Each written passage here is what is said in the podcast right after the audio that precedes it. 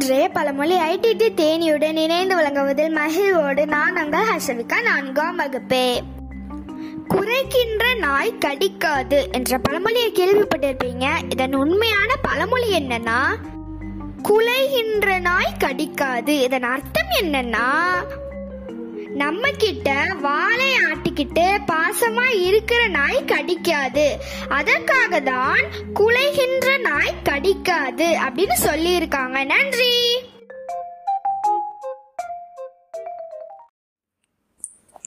IDD தேனியுடன் இன்றைய விடுகதைகளை இணைந்து வழங்குவதில் மகிழ்வோடு திருமதி அனுஷா. வணக்கம் குழந்தைகளை இன்றைய விடுகதைகளை பார்ப்போமா? சிறகடித்து பறப்பவன் சமாதானத்துக்கு உதாரணமாக சொல்வார்கள். அவன் யார்?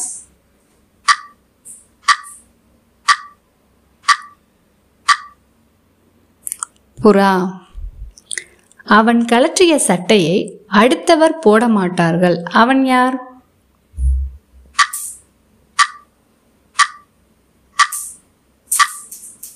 பாம்பு. சின்ன மீசைக்காரன் மியாவ் ஓசைக்காரன் அவன் யார்?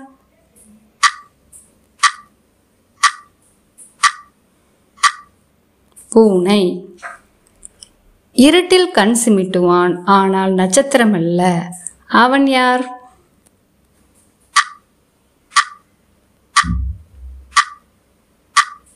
மின்மினி பூச்சி.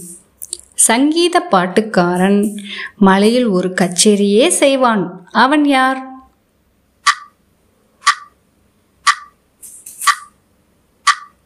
தவளை.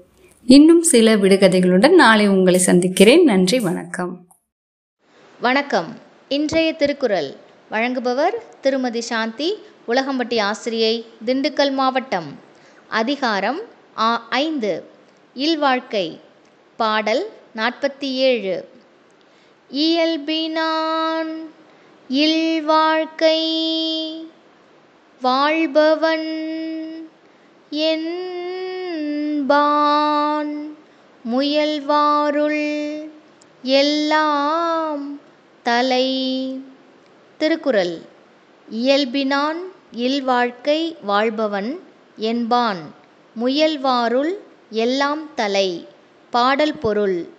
இல்வாழ்க்கையில் வாழ்ந்து நல்ல முறையிலே நடப்பவன் மறுமை இன்பத்தை நாடி முயற்சி செய்கின்றவரை விட சிறந்தவனாவான்.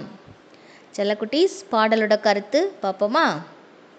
இயல்பினான் அப்படின்னா இயல்போடு கூடி முயல்வாருள் முயற்சிகளை மேற்கொள்வோர். தலை அப்படின்னா முதலானவன். இந்த உலகத்தில் எல்லோரும் ஒரு செயலை முயற்சி செய்து கொண்டே இருப்பார்கள். முனிவர்கள் எல்லாம் அறத்தை அடைய முயற்சி செய்வார்கள்.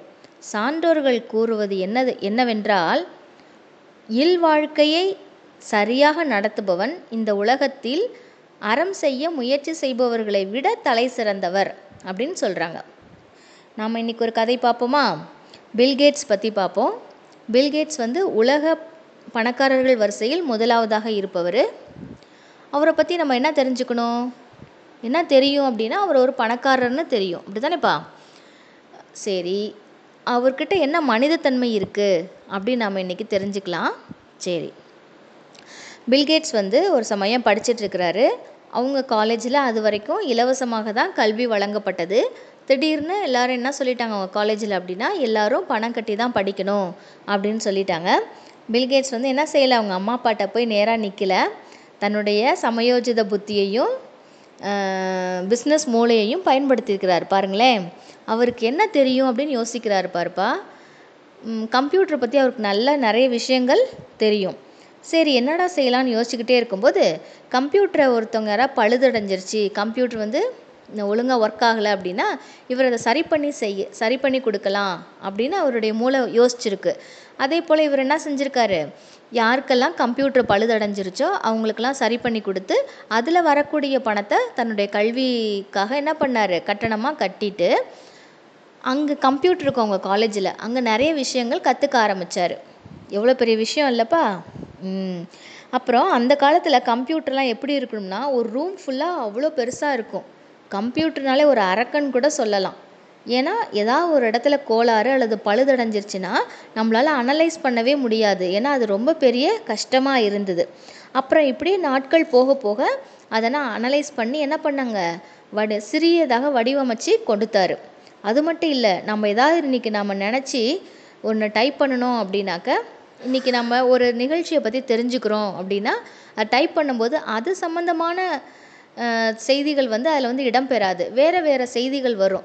இதெல்லாம் சரி பண்ணி கொடுத்து அனலைஸ் பண்ணி கம்ப்யூட்டரில் கரெக்டாக செட் பண்ணி வச்சவங்க தான் யார்?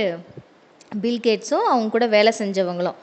அதனால் பெரிய பெரிய நிறுவனங்கள்லாம் இவர் கூட என்ன செஞ்சாங்க? வந்து போ கேட்டாங்க. நீங்கள் வந்து எங்களுடைய கம்பெனியில் வேலை செய்யுங்க. ஐபிஎம்மு ஆப்பிள் போன்ற நிறுவனங்கள்லாம்.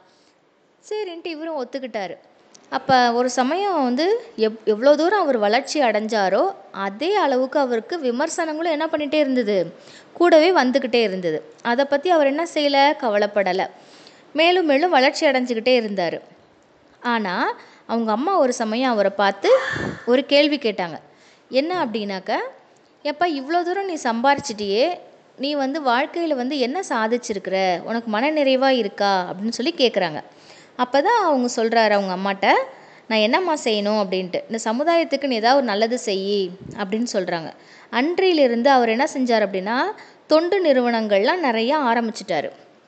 ஆரம்பிச்சுட்டு கல்வி படிப்பு சுகாதாரம் அப்புறம் எய்ட்ஸ் நோய்களுக்கு ஆராய்ச்சி கண்டுபிடிக்கிற மருந்து ஆய்வுக்கூடம். இந்த மாதிரி என்ன செஞ்ச சமுதாயத்துக்கு தேவையான இதிலலாம் நிறைய பணத்தை செலவழிச்சார்.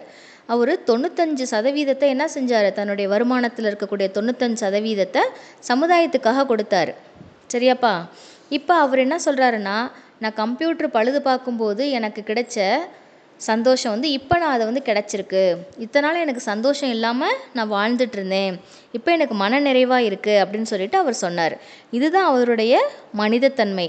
உலக பணக்கார வரிசையில் முதலாவதாக இருந்தாலும் அவர் வந்து எப்போ சமுதாயத்துக்காக சேவை செய்ய வந்தாரோ தானும் நல்லா இருந்து மற்றவர்களையும் வாழ வச்சாங்கல்ல அதுதான் இந்த இடத்துல ஒரு அறச்செயல். சரியா குழந்தைகளா? ஓகே. நாமளும் என்ன செய்யணும்? நாமளும் நன் நன்றாக இருந்து மற்றவர்களையும் வாழ வைக்கணும். மீண்டும் குரல். இயல்பினான் இல்வாழ்க்கை வாழ்பவன் என்பான். முயல்வாருள் எல்லாம் தலை. நன்றி.